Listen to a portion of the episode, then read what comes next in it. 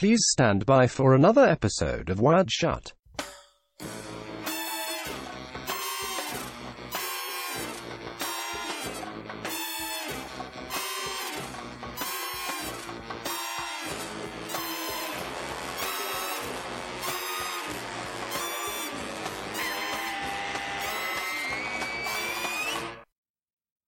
Only just realized I get free access to Apple T V Plus, which is a great name for a streaming service, um, because I have family sharing and I can steal it from my parents. Is it really called Apple T V Plus?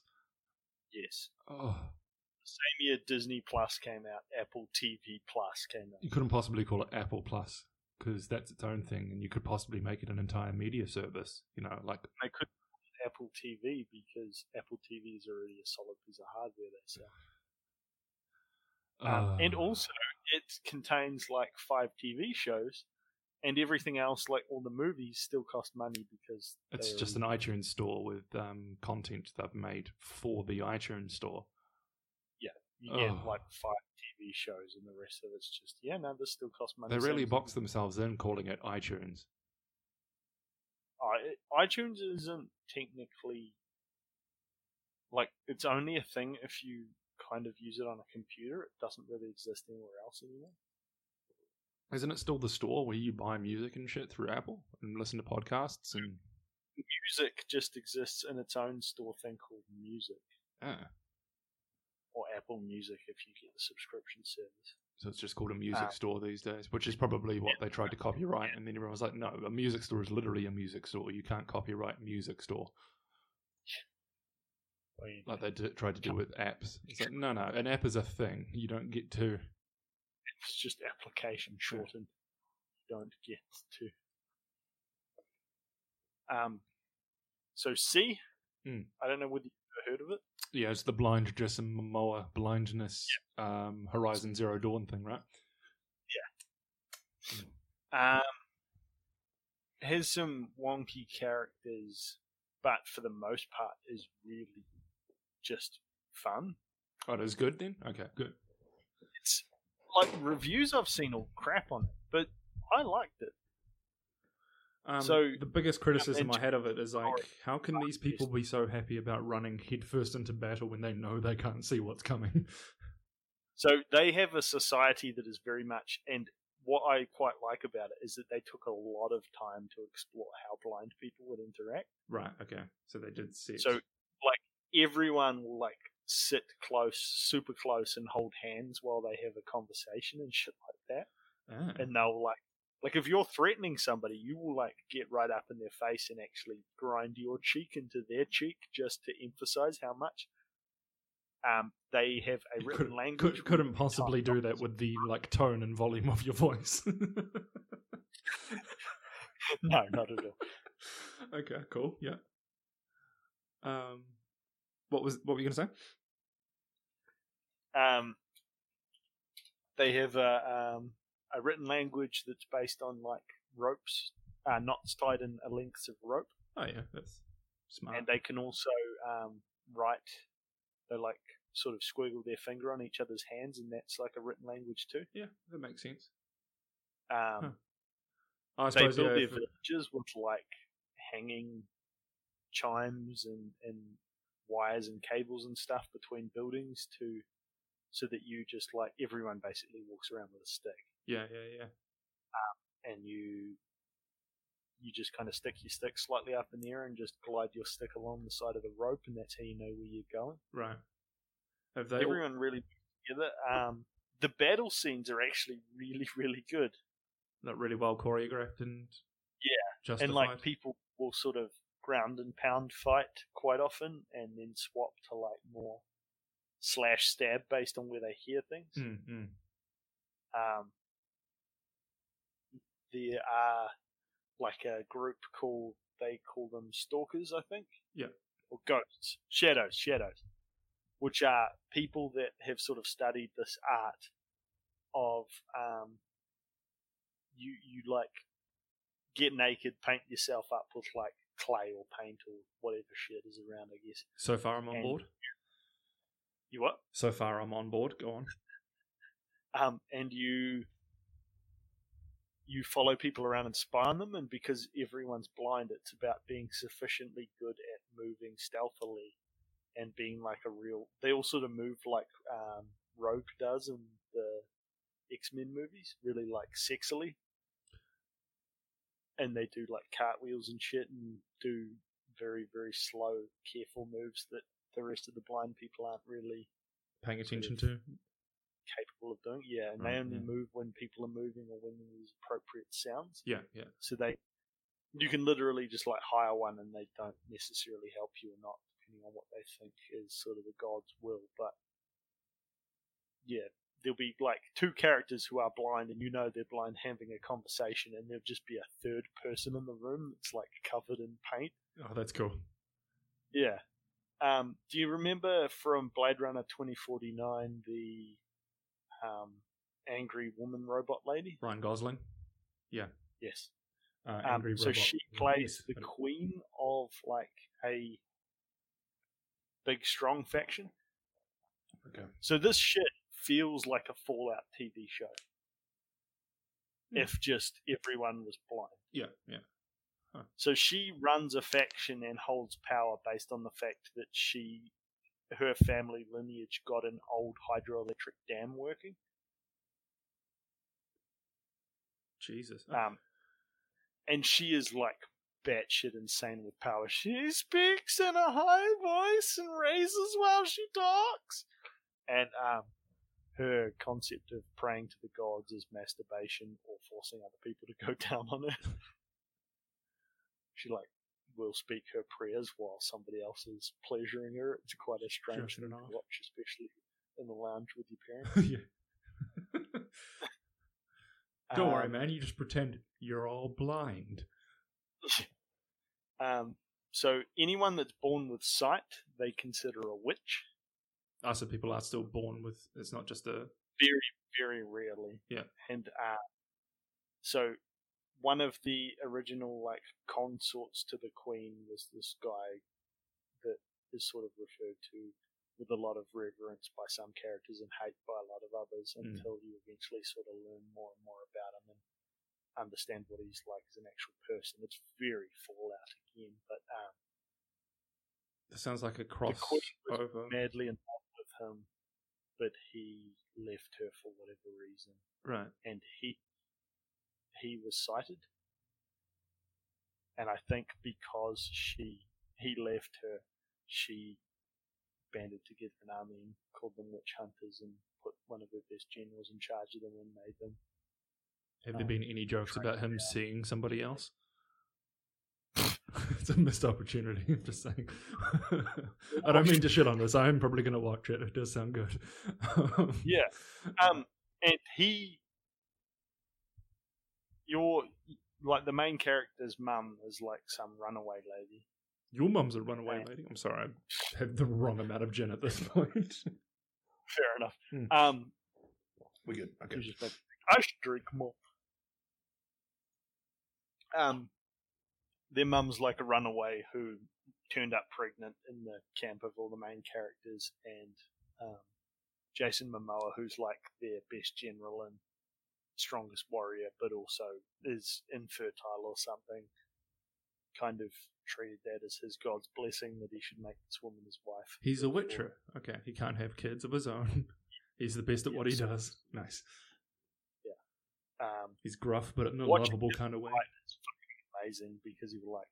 Sorry, you cut out there. Can you repeat that last bit? Um, watching him fight is oh, fucking yeah, yeah, yeah. amazing. He walks around with a, a... his So his stick is a meat cleaver staff, which the end of the staff is a hilt, which when he removes it is a katana. Jesus Christ. So every so often you have him wielding a staff, meat cleaver, and a katana at the same time.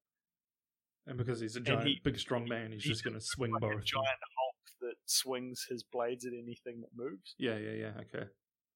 Um, and he's, like, he has his own dark past that's sort of explored throughout the story as well, but... Um, the two main characters are basically the kids, which um, time sort of fast forwards to when they're about somewhere between eighteen and twenty, but mm. they're still quite young, just because they're two-sighted kids. Um, but there, as time goes on, you realise that the the guy that fathered them has basically been, like, considers himself the progenitor of the master race because he can see.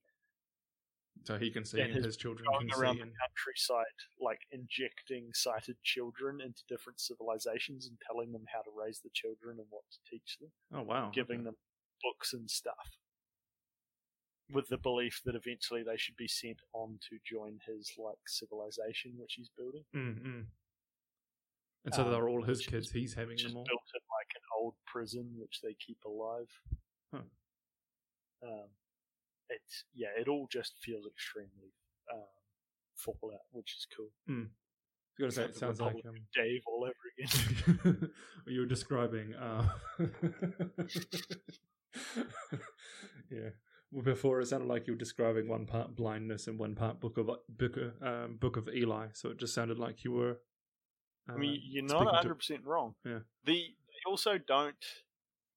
Because na- because none of them can see, they've lost human civilization. So, so they they were aware that people used to see in the past, and mm. that there's shit out there that people built, but they don't know what it is, and they're afraid of it. Right. Yeah. Okay. And there's talk of, like, at one point somebody mentions the um, what are they like? Calls them like the vertical mountains or something. Which basically just implies they found some sort of wall that they can't understand why the wall is so perfectly flat and like why this mountain is so flat and straight. Gotcha. I was going to say, aren't all mountains vertical? Yeah. um, True. It's a horizontal mountain. Yeah. It's growing out of a wall. That's just um, land, cousin grandpa.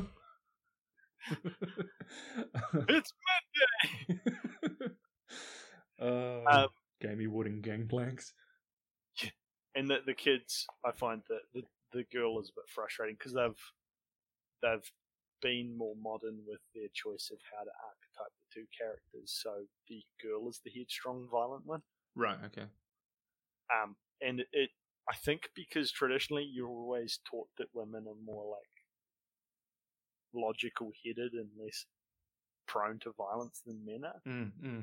It, it can often seem odd or at odds with how you think reality works when a woman's like that, but when a man's like that, you kind of just accept it because mm, mm. you talk, believe that men can. He's got just balls. Yeah. Um, whereas the son is very like he believes in you know raising the people together and stuff, whereas the girl's very much like I can see I'm better than everyone else. Huh. Um. I wonder if any, just from a writing, I wonder if at any point they were writing them completely differently and just decided at some point, you know what, we can just flip these. Maybe.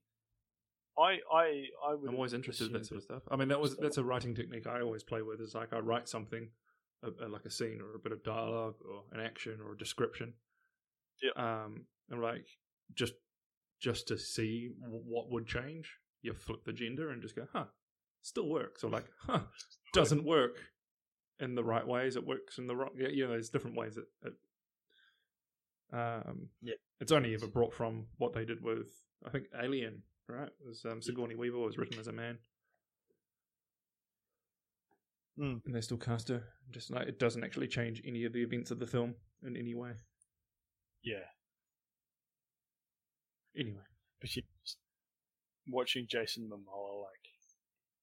Just be a better class of human being in front of everyone else, just because he's yeah, Jason he, Momoa. Like they all kind of, he almost moves more ape-like. Like it's because the the two adult kids are like the only two characters in the show that actually stand up perfectly straight like people. Mm-hmm. Everyone else hunches because they can touch the ground with their hands, which makes them feel safe. Yeah, and um, if they're moving on really rocky terrain, then like Momoa's always like kind of a sweep left leg.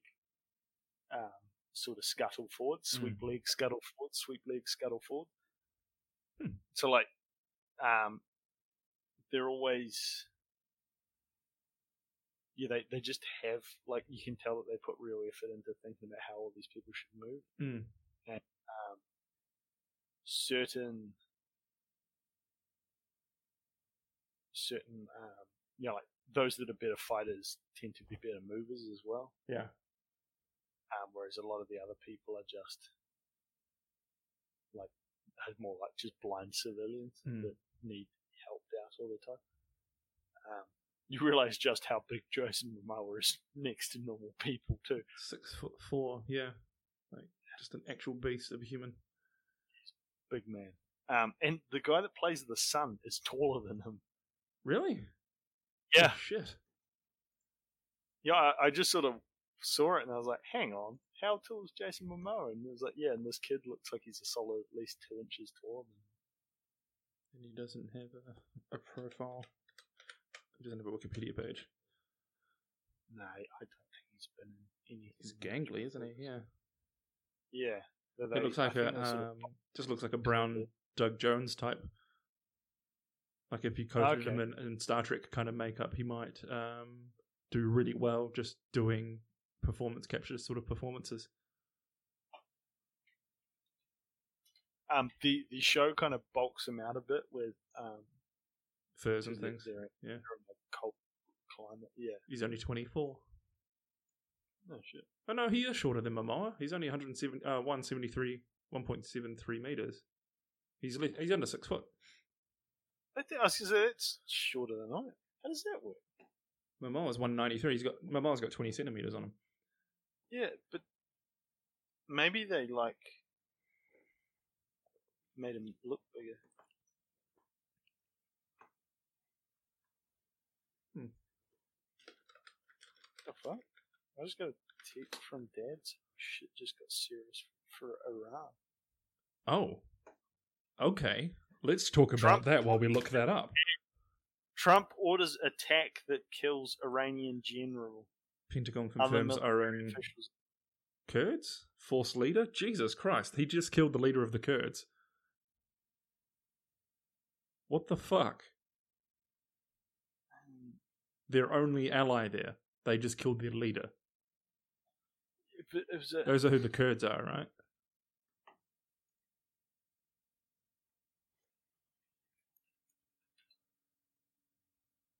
Yeah. Um, Killed at the direction of the president. Like, holy shit. So that, that, that, that, that but it wasn't even a, just a, like a he got killed, he was killed while we were doing he stuff. He actually in got, Iran, was he? No, in Iraq.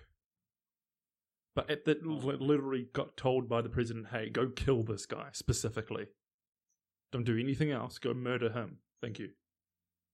He's been driven by a car at Baghdad airport alongside local Iran militias when he was hit by a U S airstrike. The U- There's a tweet here. The U S is active international terrorism targeting and assassinating General Soleimani, the most effective fighting... the most effective force fighting the ISIS, al-Nusra, al-Qaeda, et cetera all uh, is extremely dangerous and a flawless escalation. The U S bears responsibility for all consequences consequences of its rogue adventurism. So he was the head of uh, the Revolutionary Guard, who are essentially their um, their C I A. They handle clandestine operations abroad.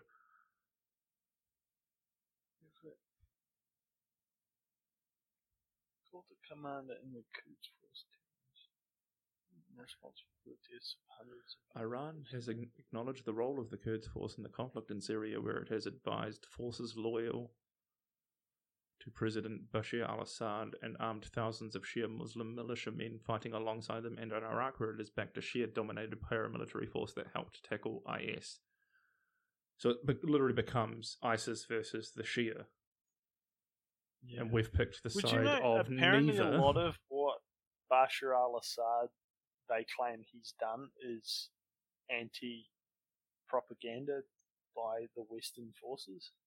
Yeah, the U S, the U S Secretary of State designated um, his Revolutionary Guards as a foreign terrorist organization in April.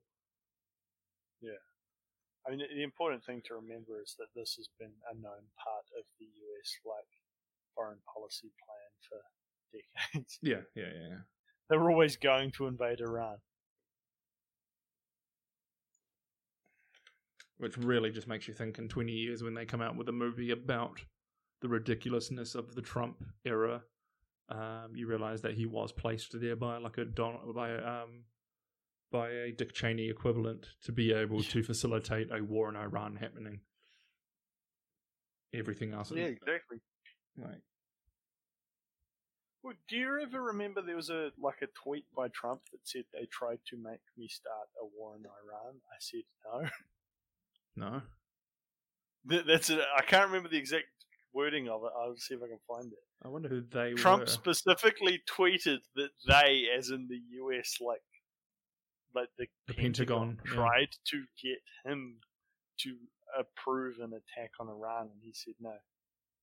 Fuck, Wikipedia is quick to the mark, eh? They're like already got his confirmed date of death on Wiki, like all over it. It's like, Jesus. It's just like some random tweet.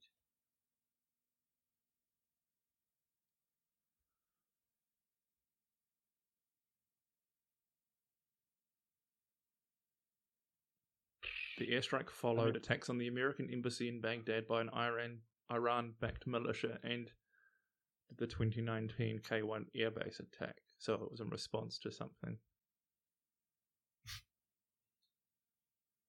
The U S act of international terrorism targeting and assassinating General Soleimani is the most effective force fighting... Oh, the most effective force fighting Daesh. It's extremely dangerous and full of escalations.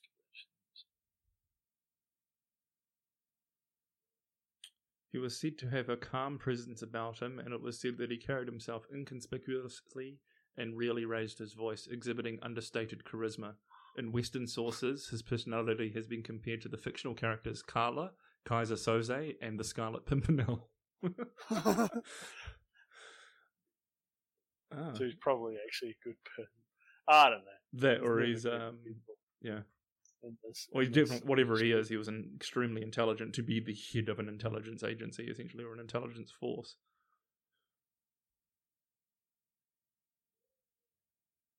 Trump administration has alleged that the Quds Force is Iran's primary mechanism for cultivating the U S designated terrorist groups across the Middle East, including Lebanon's Hezbollah movement and Palestinian Islamic Jihad, mm. by providing funding, training, weapons, and equipment. U S Secretary of okay. State Mike Pompeo designated Iran's Revolutionary Guard. I, I'm pretty sure you've read most of this already. I was just saying the Kurds f- support non-state actors in many countries, including Lebanon, the Lebanese, Hezbollah. It's Lebanon. Lebanon. It's the Lebanon. Sorry, go on. yeah. um, oh, there's a surprise. He's, they uh, are known to support Palestine on the Gaza Strip. Yeah. Uh, they report directly to the Supreme Leader of Iran, Ayatollah Khamenei. Right. Who is... Uh...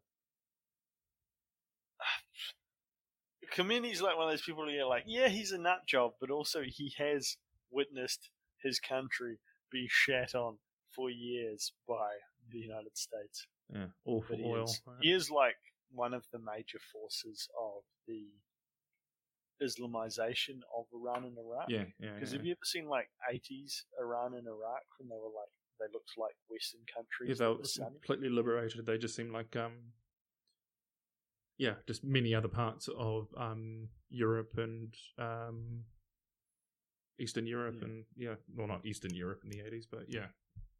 Um, they they, they, they could be held to the same countries. standard as what um, Israel is today, essentially, in terms of yeah what their world was so like. Israel's pretty fucking militant too. Yeah, yeah. Um, but for the most part, people have freedoms and they could walk and, and do their thing and, and live a life without it feeling like they're basically in a war state the entire time. Yeah. It, I don't know. Yeah, like I said, this was known to be a part of the long-term foreign policy goals of the United States for some time. Mm. And this is also the reason, probably, why renewable energy might take longer than desired to taper off, to, to take over. Because hmm. all of these countries are still trying to push an oil-based economy. And the United States dollar is based on petrol.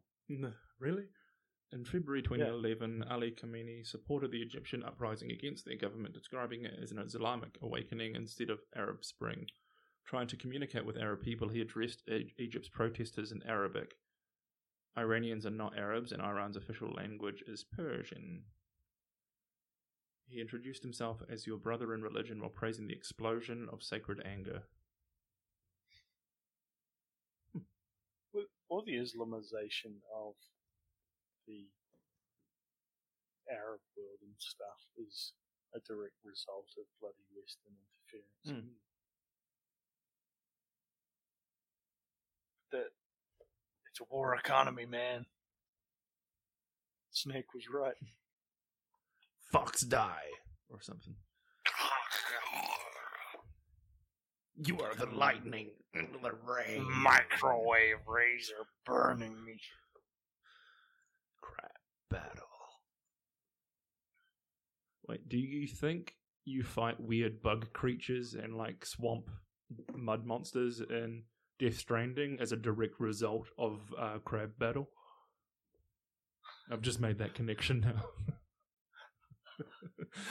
You think Metal Gear Solid Crab Battle had a um, lasting effect on and Kojima? Yeah, that's the real reason he split from Konami. I want to make Crab Battle for real, though. No. Oh. Go work in our gyms. The original Big Boss was actually a crab. The signs were always there. To Remember be- Shadow Moses. uh... Apparently, people are trying to ban the Rising Sun flag from the Tokyo because a lot of Japanese still use it. Oh, sports. The original Rising flag is in like the Empire of Japan. Um, the flag that f- fuck why, why it's their actual. It's a few. It's a warlord kind of few. It's Edo period though. Like let it be its thing. It's, well, the it was the a biggest. War, it was a war flag. From, um, the South Koreans who say to them it's a lot like flying a Nazi flag. Ooh. Yeah, okay. I was, I, I was I thinking if it was just American sentimentality saying, oh, Pearl Harbor, my, my, my boats. Um, Pearl Harbor. Yeah, South, South Korea never really got their, um, um, got to deliver Japan with their comeuppance with a fucking atomic bomb, did they? So, yeah. And um, as, as much as I'm no pro-China person, I imagine some Chinese might feel the same way. Yeah. Understandably. Yeah, that's fair. Um, I mean, their flag didn't fundamentally change. They just took the sun rays off. Yeah. Well, I mean, it's frankly, it, it, simply put, it's Is an it, imperial flag and they're not imperialist anymore, so they shouldn't use it. Is it a Japanese flag or is it like the flag of a successful, like, battle. You know what I mean? Like how Japanese shoguns had their logos and shit. Is um, this like a family that rose to prominence and that's their family flag, or is it actually? Yeah, it would have been the warlords at the time um, during the Edo period would have used it, but uh, the history of it, it goes back as early as seventh century. Um.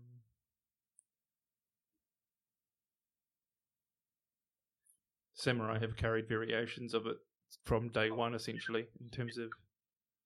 So the factions, the, the specific flag that flew over Japan during that period must have belonged to a particular house of... Um, can you of can you hit pause? I got, I'm just got a call. Yep, cool.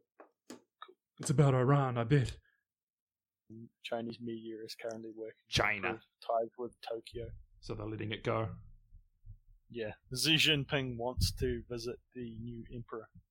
Oh, so, interesting. Well, that just means well, Japan's just another part of China's long-term um, absorption plan. What a brilliant way to um, completely uh, to carve some new inroads in that, though. Just let everyone else kick up a stink about this particular event happening uh, and Japan's actions behind it, and them just going like, you know what, we don't care anymore. We're going to move on. It's a brilliant strategy. Shit. Yeah, well, and that and China's so good at just saying, no, we as a country have all collectively, but mostly one of us, has decided that we're not against this. Yeah, that's fine. We the nation. Yeah. There's there's protest flags that are shown, like pictures of, what's his name? Shinzo Abe or something? Yeah. Is it Shinzo? It is, yeah. Oh, okay. Um, with a Hitler moustache. Oh, fuck. And pictures of, like, the Nazi flag with an angle through it, and then, like, so the top heart, top triangle is the rising sun, bottom triangle is the... I mean, it is the equivalent of the Americans using the... um. Confederate flag at the Olympic Games. Yeah, yeah, it's it's it actually isn't a good look. But like, but at the same time, it's like, but it's such a cool flag, though. I mean, they they specifically created a new flag after World War Two mm. as a recognizance of the negativity of their actions. Mm. So, from that logic, I think it's justifiable that they would. Mm. And now that you put it that way, it seems like an actual big fuck you to South Korea to say, all your noise about, like, um, comfort women that you've been bringing into the media recently, yeah. Go fuck yourself. We're Japan. Yeah. Yeah. I mean, think about it that, like, you go to a sports match with Japan and they're waving the flag that the soldiers that raped your ancestors were waving. Mm-hmm. It's not a good look. No, there are just yeah, there are better fl- th- things to fly. Uh, to fly, as a fl- just put Hello Kitty on a flag and be done with it. You as a country are neutered anyway. Just be neutered. Just put um the, the Namekian flag on. I was going to say we've let you have the strongest Goku, the strongest fictional character across all everything. Goku, we've let you have that. Like you, he can beat Superman, no questions yeah. asked. Um, he can destroy Doctor Manhattan if he wanted to. Uh, like he is a god at this point. Just it's fine. You can have yeah. the strongest fake thing. It's cool.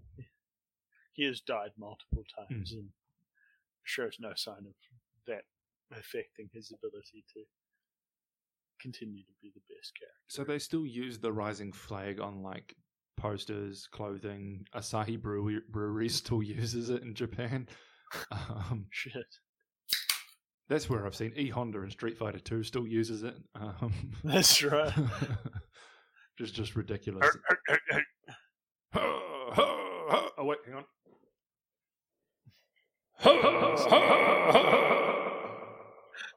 uh, I'm done.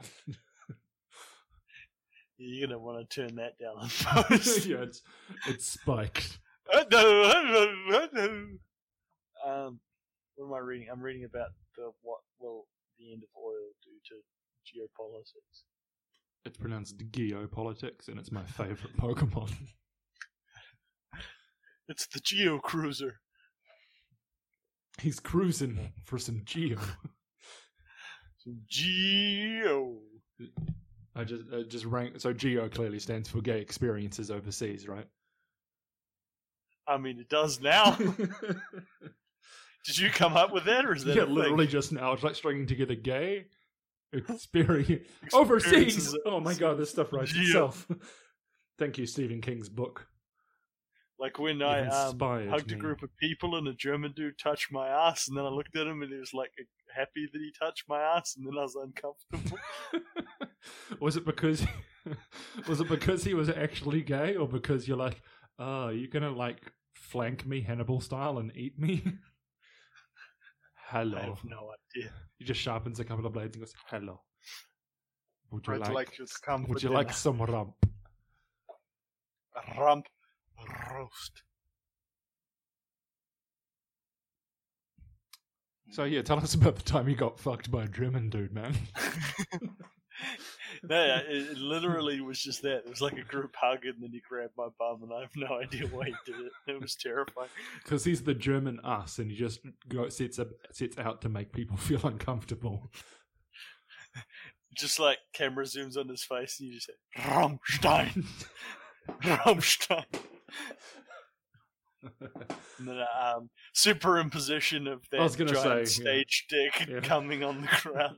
I was going to say his face oh, superimposed into a like a giant bodybuilding man, which is basically all a Rammstein ever did.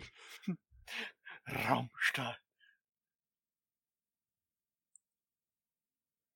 Yeah, this this is basically an article that points out if we all shift to renewable energy, then all the world's, the like Western and developing world's governments will collapse because everything we do is kept afloat by oil sales. Right.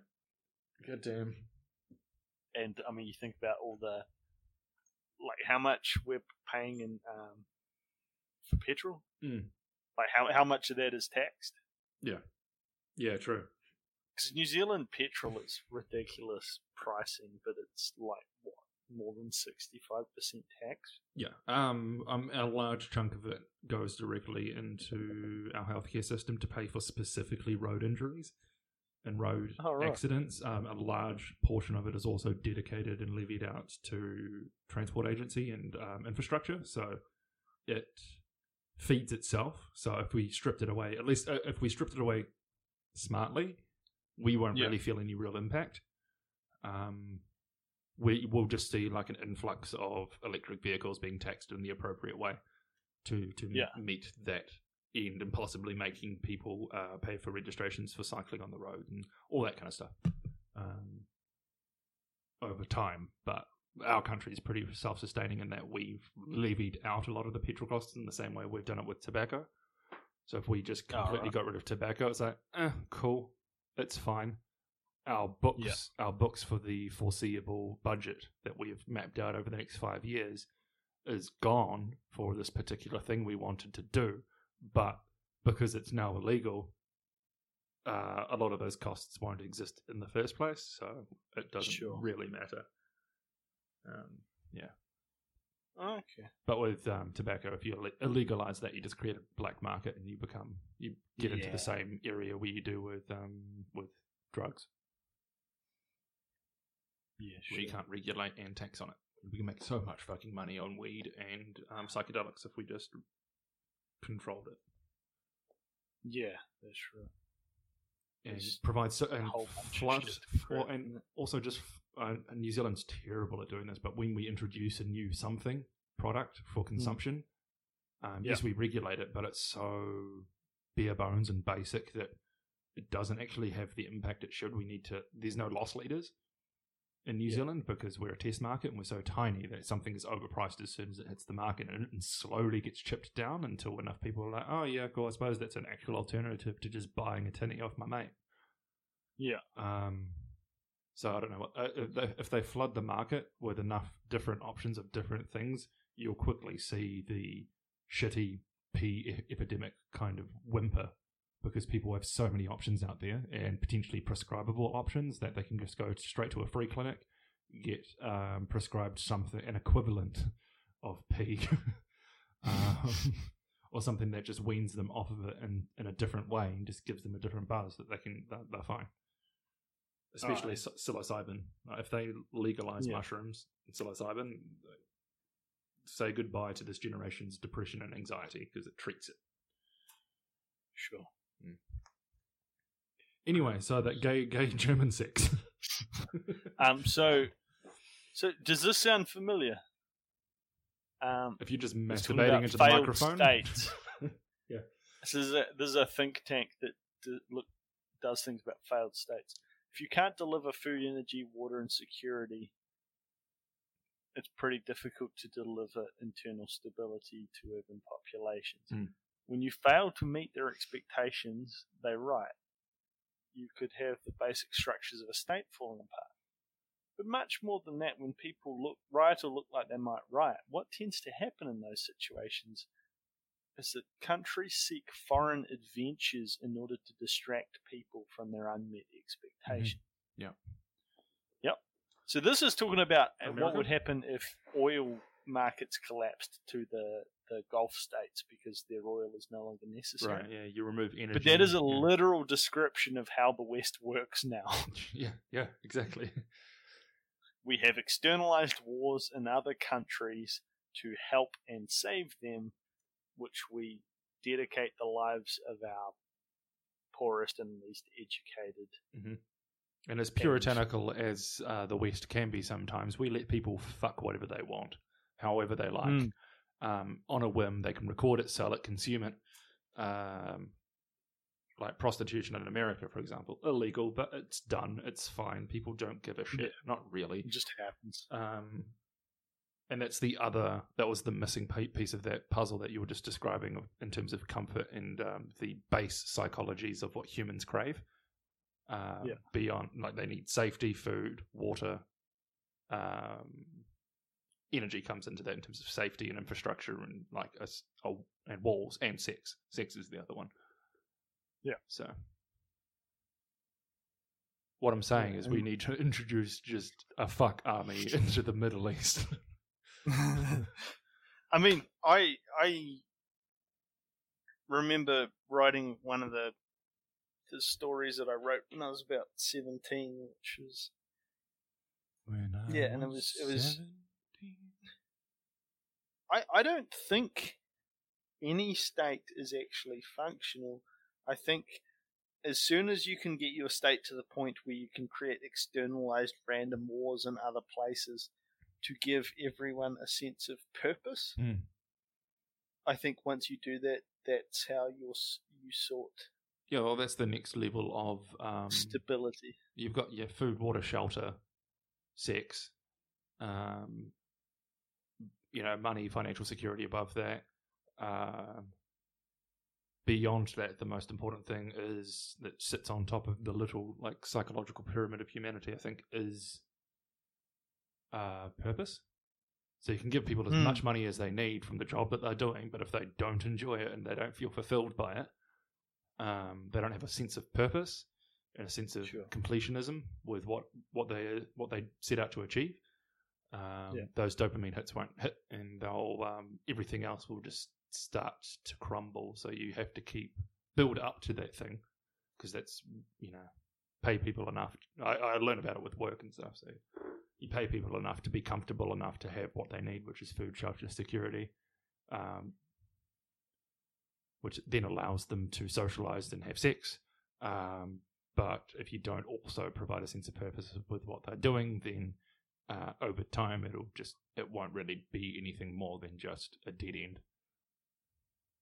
So then, how in a in a post-religious world, mm. what is purpose? Well, that's the thing. Our purposes will become dogmatic to an extent, but they won't necessarily be dictated by dogma or, sure. or by a so sense of thought. Um, you dogmatic. Your religiously... hatred of others, dogmatic pursuit of war, yeah. dogmatic. Pursuit of um, an financial al- achievement. And almost, is that what you mean? Yeah, exactly. An, an almost autistic um, uh, love affair with something that doesn't really matter, but it matters to you. That you want, yeah, you get a sense of achievement out of like working within that, or working towards something in particular, and ticking boxes off of a sheet, and um, building something, even if it isn't something actually good for the rest of humanity. Um, but it's yeah. good for you to be able to do that because it's something you believe in doing. Um, so does that does that justify why we seem to pursue A I despite the fact that it would probably be our own? Absolutely, yeah, yeah. It's the same reason we split the atom, knowing full well what it could do. Um, Might torch the atmosphere, yeah. Uh, and it's yeah, it's the same reason we built. You know, we we. Once we had learned how gunpowder works, we we put those into devi- devices to kill each other, and we're like, ah, oh, we can create things that can kill people even faster because I want to do that. And you, it's it's why they could pluck uh, scientists out of Nazi Germany and put them in a different room, and they didn't care. They just got to make. They were like, yes, to a certain degree, there were people that would have done things against their will and designed rockets for te- for teams for Team Rocket. Um, that wouldn't have aligned with their personal beliefs, but they got some. They got a sense of achievement out of being able to do something by default, so they just did it. If they genuinely cared about the um, the end game and the uh, to rally against something they didn't believe in, they would have died and fallen on their sword to protect the rest mm. of the world against the tyranny of somebody building a fucking bomb. Um, but they didn't care. Not really. They don't care what it was used for. Right. So, yeah. Is... So, is is there any form of this outcome, like this this this needs to be fulfilled that you're describing, that is positive? Um, I mean, there's always it's a, it's a genuine. I think it's literally the creative part of our brains that have evolved over time to be able to do something. Uh, yep. have be, have just literally evolved to be creative and to design and build and make. So um, we can quite quickly dismiss the. Um, it's quite easy. Like it's, I think it does become a scale of passion versus ethos or ethics. At what point do you sell your soul to be able to do what you want to do, or get to do what you want to do? So, I mean. Suck a few dicks to make a Hollywood movie, like be a, be a star. It's that same sort of thing. Like you get there's yeah, I don't know. It's there are definitely positives to it, but um, I think that's the entire point of, of ethics and philosophy, right? It's somebody actively stating um, we need to put barriers around ourselves so that we ensure that whatever it is that we want to be doing or are passionate about doing and learning how to do doesn't actually kill people, even though it might, because somebody else might pick it up and be like, that's cool. Let me kill somebody yeah. with that. I mean, our entire yeah, I... um, our entire uh, R and D philosophy in modern times, especially in the West, is funded, uh, propagated, and controlled by military-industrial complex, so... Nothing gets built or designed or invented these days unless it's got a military application. Not really. Yeah. I mean, everything we have that's good came from a, from, came from a need to be able to kill other like people, a right? Military version. Yeah. A need to be able to win a war or a battle or have a better toy than somebody else. Like even the film industry is is great as that was to come, but the time you have to look at the time that that came out of. It's a time of propaganda. It was a time of uh, influence of ideas, of ideologies versus ideologies, yeah. um, and it was used. The infrastructure behind it was used by like, set up by people who had seen and fought in wars and had a shitload of money to show for it. You know, it could have been like war bonds or whatever it was that they. You know, there were people with money who went to California and set up. That industry off the back of shit that had happened in, in wars and things. Mm. Um, I mean, it's like, I remember, th- so the, that Ford versus Ferrari movie, yep. it, it removes the fact that two of the pivotal characters in that. There's no Fords journey. Or Ferraris in this movie. in, in, in Ford's journey to beating Ferrari, mm. the two major players were New Zealanders. Oh, really? Oh, that doesn't yeah. surprise me. No. But because that doesn't suit the narrative that the filmmakers want to tell, which is an American success story, mm. those characters aren't discussed, really. Um, and it was like one of the drivers and the team boss, I think, were both New Zealanders. But they picked a different team boss and a different driver instead. Well, they, they took two of the characters who were sort of there, but not as pivotal as maybe you'd like to believe, oh, and made them the two main characters. Because um, was it Lamborghini that did the same thing? Like the only reason Lamborghini exists is because Ferrari told them fuck off, or was it the other way around? Yeah, Lamborghini was a it was a it was farmer, a, it was a farmer that made who created, tractors. Yeah, he made a car. Was it, right? Was a yeah he he. He had a company that made tractors, and he'd saved up his pennies, walked into a Ferrari dealership and said, I want to buy a Ferrari. They yeah. said, fuck off, farmer. He said, fuck you, I build my own car with cocaine and hookers. Yeah. That's and right. that's, yeah, that's how Lamborghini turned up. But yeah, it's... So think about the long-term destruction of a historical narrative of the world because all movies and T V are basically American success stories. Mm. Like, think about what that erodes for the rest of the world's history. Well, I mean, you compare... Um, think about how much how... of World War Two we treat as, like, a success story of the Americans, when really it was oh, a yeah, the Pacific, Russians. It, it, yeah, the fucking hell, yeah. Um, the, the closest America will get to, or, you know, the West will get to making a story that speaks of anything that happened remotely um, uh, in relation to Russia is fucking Chernobyl. Wasn't Enemy at the Gates a story about a Russian? Uh, Russian sniper? Yeah, it was. But they Americanized that too, right? Uh, I, I thought it was mostly English actors, but I could be wrong. It was, yeah. It was um, Jude Law and Ray Fiennes. Joseph Fiennes. Yes, no, no, no, no, no, no, no. Yes, yes. It's yes, Joseph Fiennes. Hello, brother. Are we? Are we loved? Are we loved? Tell me, brother. Are we loved?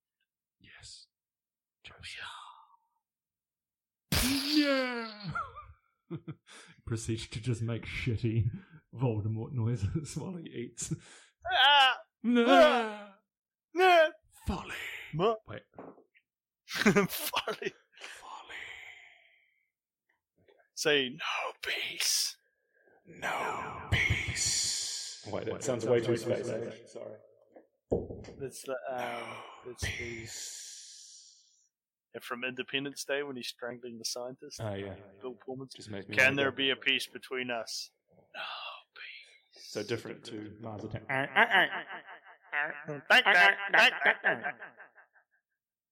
salvation.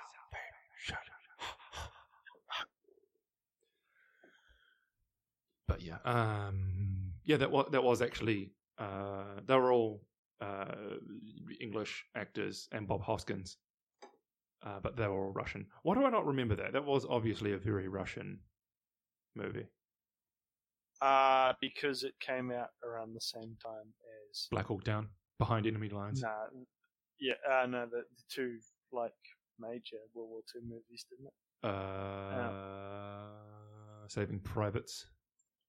Yeah, and the and the, the crappier copy of it, which was the Thin Red Line, right? Oh, the Thin Red Line. No, that was ages yeah. ago, wasn't it? Um, well, um, so, Enemy at the Gates yeah. is two thousand one, whereas oh, in ninety-eight, Private Ryan was ninety-eight, and yeah, off the back of those, then cool. Yeah, I think I oh, yeah, Thin Red Line was ninety-eight too. It was an attempt by the opposing studio to try and upstage upstage Spielberg making a war movie. Yeah, okay, good luck. Yeah, neat. Yeah. Do you know that um, any any movie involving the plight of Jews gives Stephen King like a plus advantage?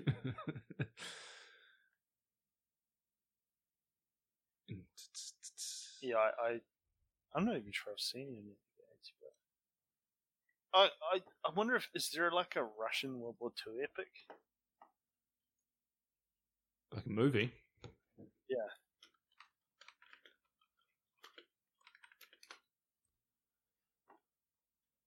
Russian films about World War Two. Fury. It was Germany. T thirty-four. It's just a movie about. Escape from Sobibor. Come and see. We will not say goodbye. Indestructible. Anna's War. So there's Come and See, which is a nineteen eighty-five Russian film that was nominated for Best Foreign Language Film. No, wait, it was selected, but it was not accepted as a nominee. Did, what, in, in mid-eighties? Russians know? Well, in mid-eighties, yeah, well, I think Russia was pretty much banned from everything at that point. All right. Um, list of Soviet submissions for the Academy Award for Best Foreign Film. Okay, so the T thirty-four is quite pretty, but it's very like. Oh well, there's quite a. Hang on, whoa. Okay, so there's a few um, Soviet submissions. So there's War and Peace, which was nineteen sixty-eight, which won the Academy Award. The War and Peace. Yeah, possibly. Um. There's one called... Wait, Akira Kurosawa directed a film for Russia and won an Academy Award in nineteen seventy-five, Dersu Uzala. What? It's the first huh. non-Japanese film that he directed. Wow. Okay. The last time they were nominated for an Academy Award... Oh, I was going to say the last time... It was like, in the eighties, you know, because the Soviets stopped existing in the nineties, so of course they stopped submitting films. Good effort. Oh. Uh, what have we got? War and Peace is a film series. Wait, is it? I don't know. Hang on.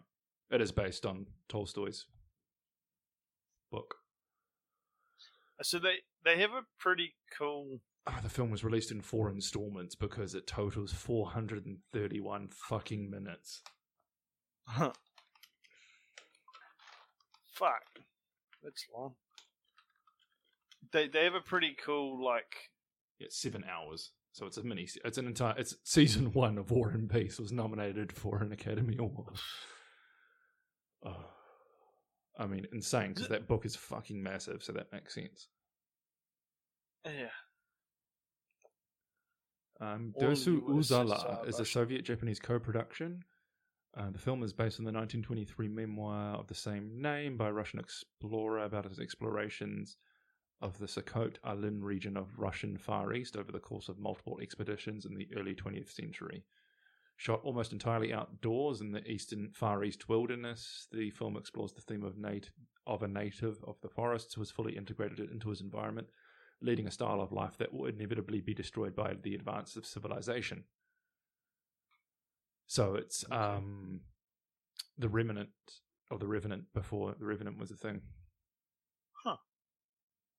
Uh, a um, nineteen forty-one Russian film with a six point three out of ten rating called In the Rear of the Enemy.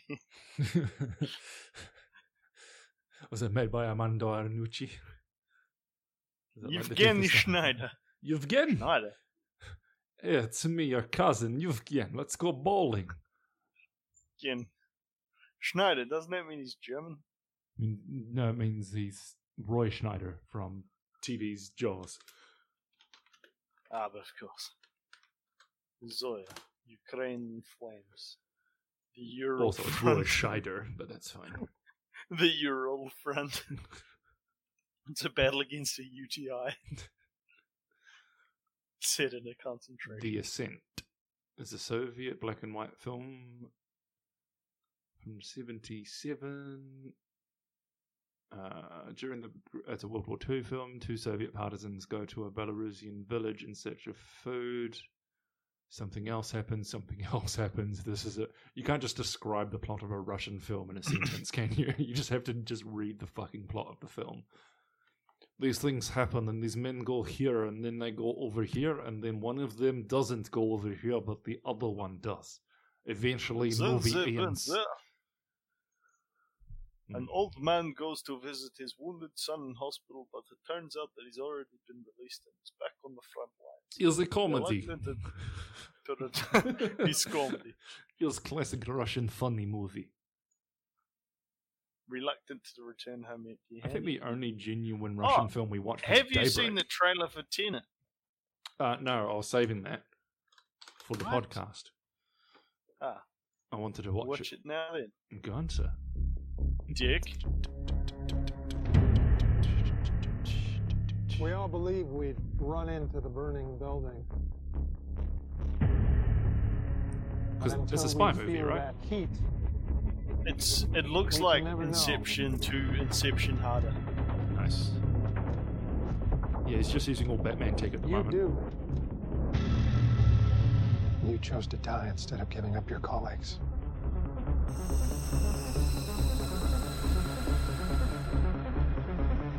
That test you passed? Not everybody does. Welcome to the afterlife. To do what I do, I need some idea of the threat we face. As I understand it, we're trying to prevent World War Three. Nuclear holocaust? No. Something worse. All I have for you is a word. Tenet. It'll open the right doors. The doors to Michael Caine.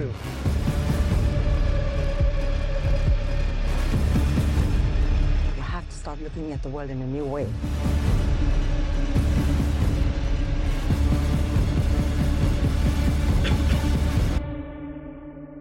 Try to understand it.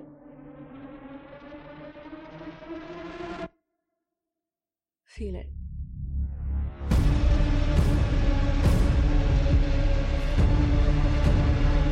It'll happen here. Hasn't happened yet.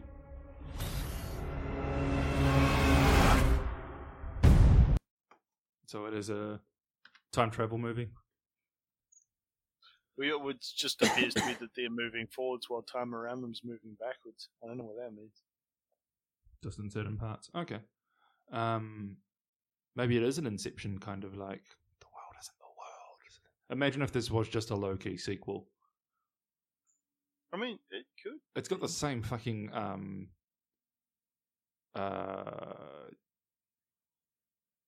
like the the film, the way it's being shot is yeah. basically like this is clearly in that same universe. Like all of his other films but don't you, quite. You have look the same at look. portions of, um, especially the Dark Knight Rises. Yeah, he's got that very clean, um, clean but still shot on film.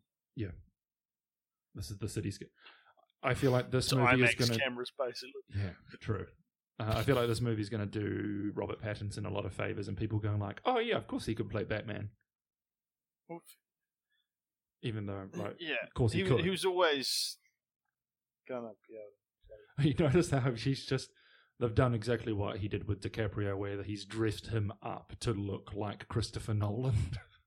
mm. There's always a Christopher Nolan analogue in every movie. Yeah, a well. Also, I like that in this movie, Kenneth Branagh is just playing a um, rich prick. Yeah, because that's like the closest to a real life Kenneth Branagh.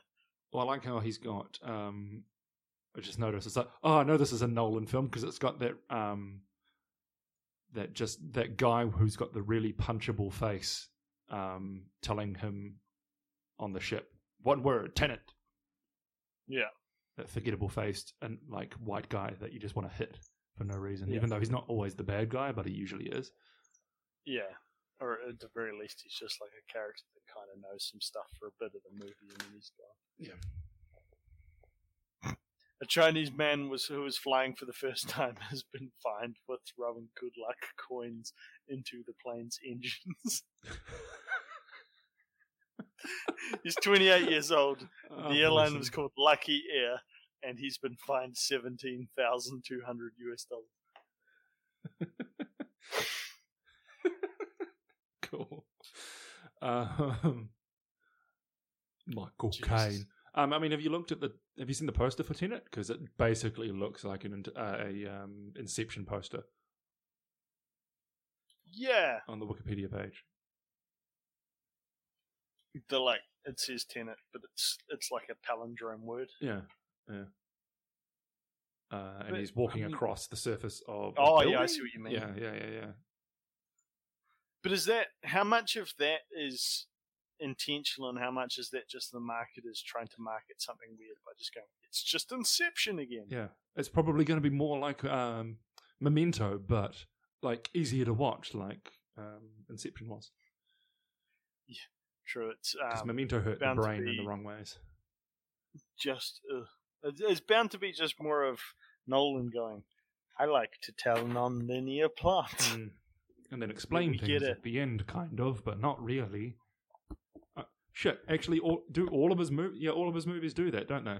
Yeah, yeah. Have you ever watched? The third act is always explaining the first two acts and why they happened in the way. All the Batman movies did it.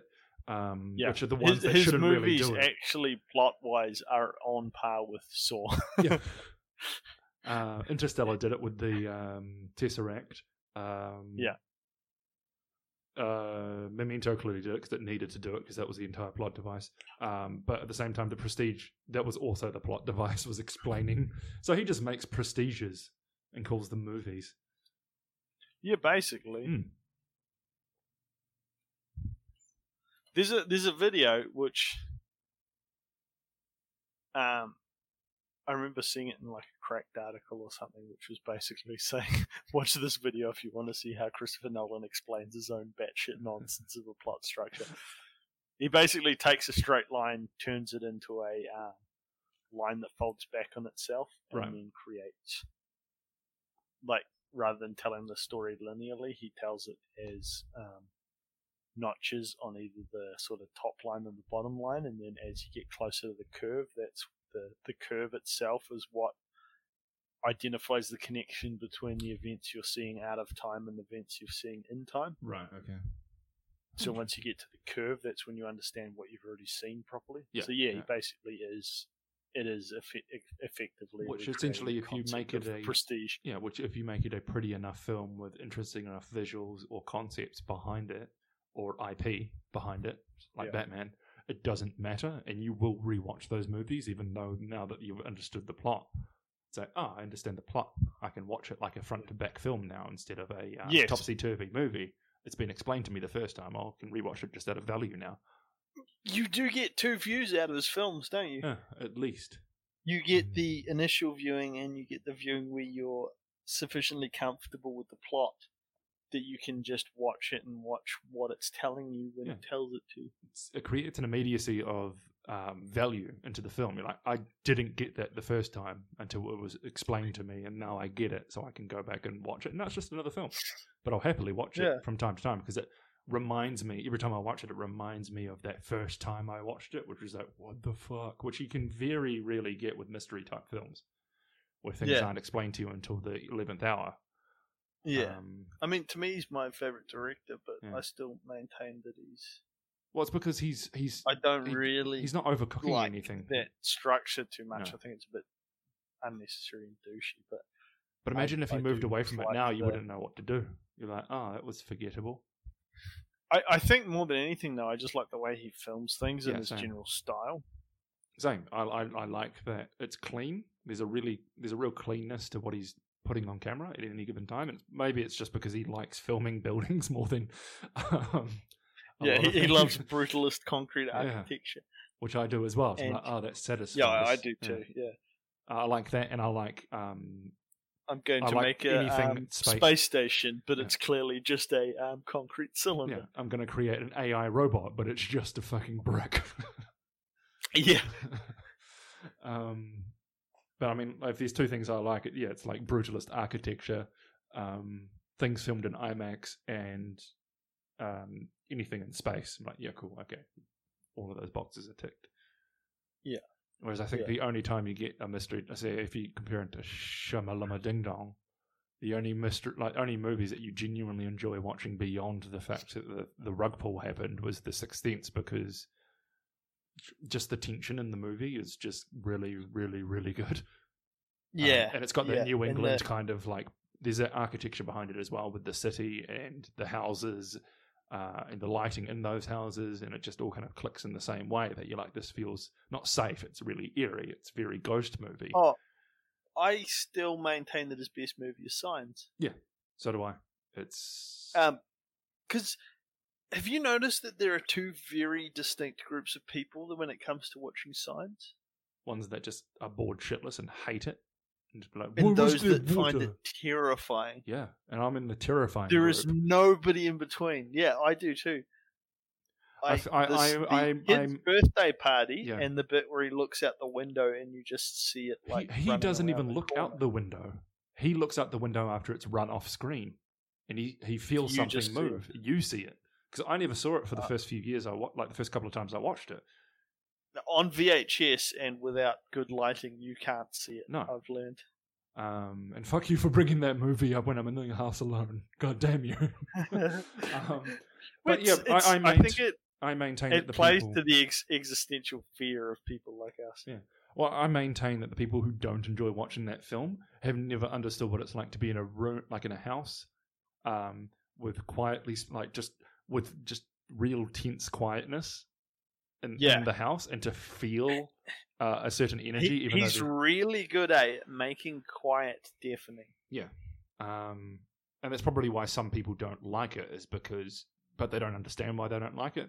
I don't like it, and I'm like, I I love experiencing that in a, in a fictional way, in yeah. a constructed, controlled way where I'm not actually experiencing it, but I know that feeling. And it's fucking great that someone managed to capture it on a fucking camera. Yeah.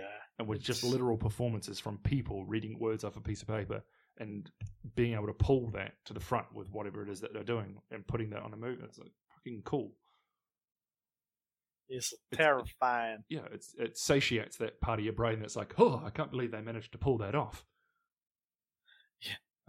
'cause just it's a, it's something gen- like in the same way that somebody can genuinely make you laugh by doing something really fucking weird and doing it on camera, and you're like, oh, that tickles me in the really in a weird way. I wouldn't want to see that in real life. Um, yeah. Um, maybe it's in the same way that, you know, you watch something cringeworthy, and you're like, oh, I can't watch that because it's cringeworthy, even though I know it's fake. It's still cringeworthy. Oh, yeah. So maybe people yeah, that, just don't know makes, how to understand that's, it. I mean, I always, I always struggle to. I try to, but I never get the answer I'm looking for. Hmm. I want Dad to explain to me why he doesn't. He just won't watch horror movies. Really? Huh. No, my dad hates horror movies. Huh. It's not a fear thing. It's just, I think something about the process just doesn't appeal to him. Yeah. Did he grow up in Harwood? Because that would explain a lot. that that town is haunted. He grew up in Matapu. I don't know where that is. And then Howrah. Oh. It's it's like one of the, you know how there's just like a bunch of rural settlements in a ring around Howrah? Right, yeah, he was... Yeah, it's one of those, and then he, then he lived just They're also an indigenous people of Brazil, but, um... yeah, that that's, he, that town he is... pretty much grew up in Howrah, yeah. That town is fucking haunted, to the point where there were so many people that would just, like, casually talk about how haunted their house was that they rented, that they'd just, like, move out the next day and be like, hey, it's just a thing, it's just Howrah. Really? Yeah, yeah. Uh, I mean, it might have been just more from the fact that we actively talk about that shit in our own experiences. So people were like, "Oh yeah, we we checked this house." It was like, "Nah, the pot started spinning when we like." There was a, a, a friend of a friend of a friend, I think. We were just yeah. talking to them about this house that they had moved into. Um, they were told us one time, like, "Ah, whatever, that's fine." Moved in. Uh, the first night, he walks into the kitchen where there was a a pot on the stove. And it was just spinning on the element. Like, violently no, spinning that ain't on the... me. Yeah, it's just like, nah, cool, I'm out. Right. See, yeah. I grew up on the edge of town in, like, a, what was a new sort of subdivision development at the time. Yeah. In a house my parents built. Yeah. That they didn't... It was, it was farmland when they bought it. Yeah. So, no history whatsoever, but... I mean, that shit seemed to follow you around when you were a kid. Yeah, and um, the... To be fair, the one old house I lived in with you seemed to be haunted. And I don't I don't think that was following... I don't think it follows me, which is good. Because as soon as I move away from family, I'm like, oh, it's gone. Or, you know, things... Okay, so you've never, you never had anything weird happen in Wellington? Not in Wellington, no, definitely not. Um, I've had, oh, like, okay. a couple of experiences in Hamilton, and I, I feel like those were just, just the houses we were living in. Or the people you were. Lived in a scary house in Hamilton. Yeah, that one's terrifying. I, I maintain that one was definitely fucked. Um, I mean, there was one other one where I remember waking that up. That house and... was, it looked like the scary house at the end of the street yeah, yeah. from the outside. And then, like, it, it was actually more calming to be inside it than it was to be in view of it. Yeah, yeah, yeah. Once we're inside, it's like, oh. But I, I maintain that was possibly just. The voodoo getting us. We're in, we're inside the voodoo now, so it's, it seems fine because we don't, we're experiencing time differently right now. Rose tinted voodoo goggles. Six days have passed outside this house, and only an hour has passed inside here, and we haven't noticed. Because oh god! Because of Scotch and Adult Swim. Oh god!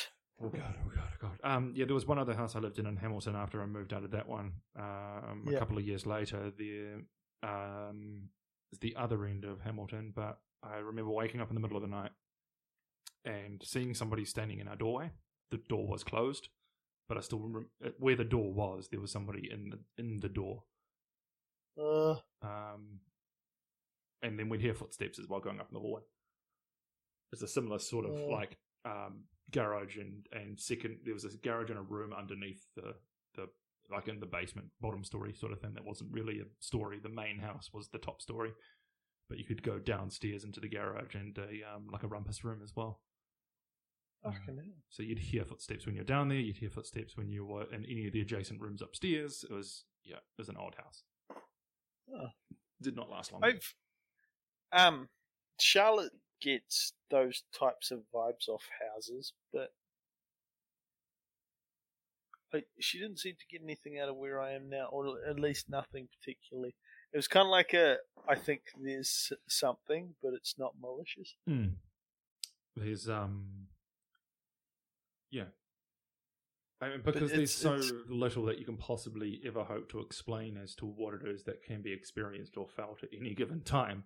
It's like it could just be so many different things. I'm like, we could just yeah. be sitting on a on a fucking fault line, a ley line of some kind that's sending up weird magnetic signals to our brains. Yeah, in this particular it, it could be a level of um, or, uh, am- yeah, mold or whatever that's causing you to hallucinate, hallucinate yeah. to a certain extent. Um, it could be, you know, certain people's depressed energies around you at any given time just happen to be weirdly amplified in this environment before what because there's something in the paint that just triggers something in our brains yeah that does something chemically that we can't hope to understand yet.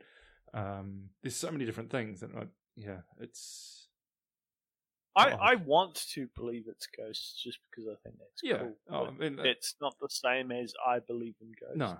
And that's where I that's where I sit as well. It's like I want to believe there's something there, but at the same time, um, I've taken enough psychedelics to just fully dismiss any comprehension my brain can make of anything.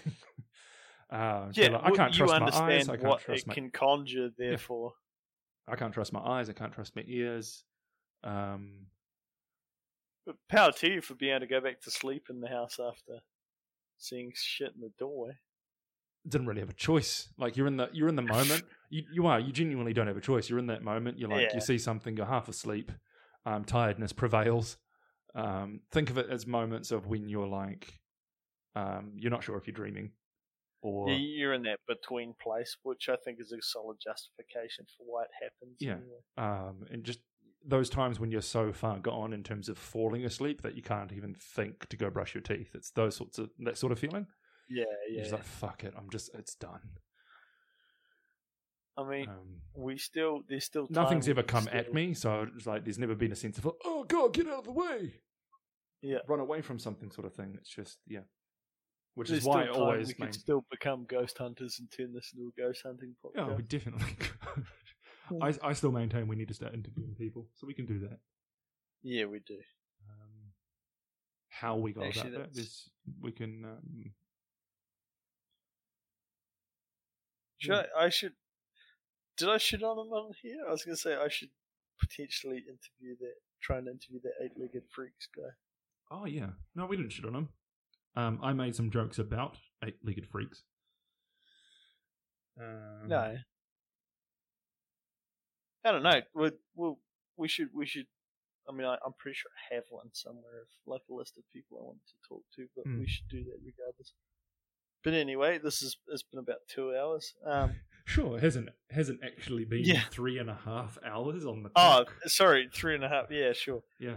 Um, this has been Wired Shut. Wired, Wired, Wired this has been Wired Shut. I'm He's your host, host Logan. Jabba. He's your host Jesse. Um, welcome to the new decade and a new season.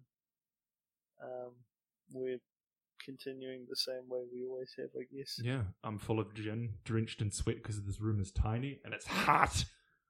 It is hot, and I have six empty bottles of Spades in front of me. uh, Feeling weirdly sober considering how many empty vessels there are. We we hit that right um, conv- level of um, conversational pub God. beers where it's like, so we've just... This is true, yeah. Just drinking and yarning. Yeah. But this um, has been Wired Shut. Find us in all the places. Uh, um, yeah, I've I've still got to talk about the Me Too show next time, but it, I'm watching it as I go, so it's I'm not finished with it yet. Um, what's it called? The Good Morning Show. Oh, the Me Too show. So yeah, yeah, yeah, yeah. The other Apple show. Yeah, we'll say we'll we'll park that. It's it's good. Everything I heard said it was shit, but it's good. Jennifer yeah. Aniston is good. Um, What's her name? Sweet Home Alabama lady is good. Reese Witherspoon. Without her spoons. And um, Stephen Carell. Without spoons. Yeah, and um, Steve Carell, who is not really in it that much, but yeah. it is interesting to see like somebody that's sort of played off as universally likable yeah. being the guy that fucked his life up by banging everything that moves. Oh, yeah. So he's like Michael Scott, if Michael Scott had charisma. Pretty much, yeah. Because no one liked, but Michael it also Scott. It, felt it, sorry it, for him. Um, it doesn't paint him as bad from the start. You sort of start to go, eh, and even he starts to go, eh. Mm-hmm. Like there's that weird conversation he has with Martin Short, where they're both. Marty Short's like, in this show, great, briefly. Oh. They're like in Martin Short's house discussing being vilified by the media, and then as he goes on, he's like, yeah, but Martin Short, you're like an actual predator. I'm just like a something in between. Which itself just sounds like a skit that Martin Short would have been. Yeah. Like a creepy late career Martin Short where he kind of looks like a um, tiny mouse Liberace man. Yeah, yeah, yeah, yeah. Um, yeah. We can't quite tell if the hair is real, the suit's real, nothing's real. The face is real, yeah. nothing's real. Um, yeah. Just uh, before so we look go, forward to that review. Yeah. yeah. Uh, before we go as well, we need to we need to talk about Kevin, as in the Kevin Smith. Have you been listening? Do you listen to Fat Man on on Batman or like the Fat Man Beyond podcast? You know, I hate comic books.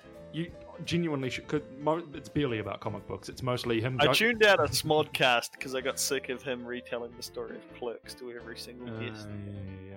This isn't him and guests. This is live shows with him and his black friend as they um, talk about news and, and mostly pop culture, like news and, and movies and things being made and T V shows and all that kind of stuff.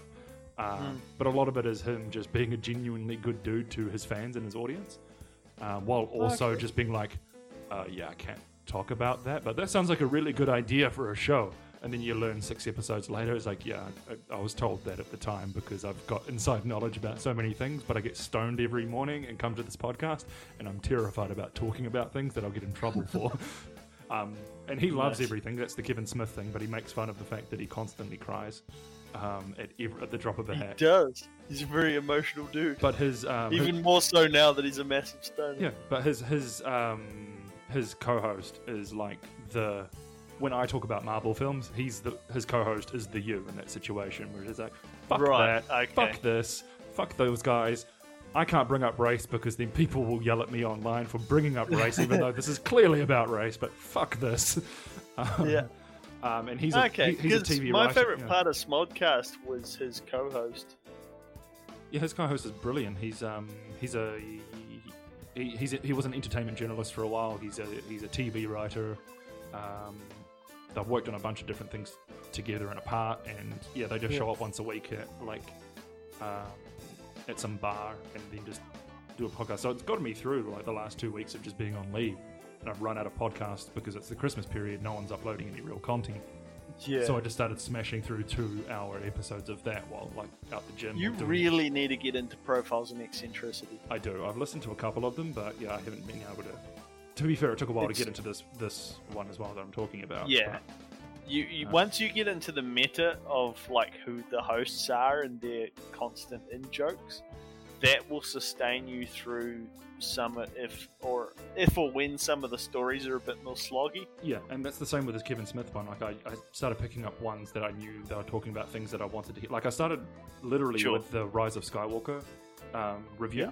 because I knew they would tear into it to some degree. Well, I was just genuinely yeah. interested to see what people thought about this because he has audience questions and all sorts going through. So it's a massive discussion okay. about... I, I've watched it on YouTube before, but I've never stuck with it. It is literally just what we do. They talk about movies that they've seen or T V shows and yeah. talk about better ideas about how they sh- how it should have been done. Okay. Oh, wouldn't it have been cool if they had cast this person? Or wouldn't it have been, oh, fuck, man, you're just writing a better movie than I am. Fuck you. That kind of shit. Uh, so genuinely oh, nice. enjoyable. Start with the start with the cool. latest, latest Star Wars one and work your way backwards. So if you learn nothing from us, it's that you should um, listen to listen better to people. Batman on Batman. Listen to better, richer, more famous people talk about things yeah. they've actually got inside knowledge about. People with actual inside knowledge rather than just some like what do we they call it a desk jockey or some shit like that when you like think you know shit about things. Armchair expert. Yeah. That's the one. Desk jockey. Sure. All right, this has been Wired Shut. We out.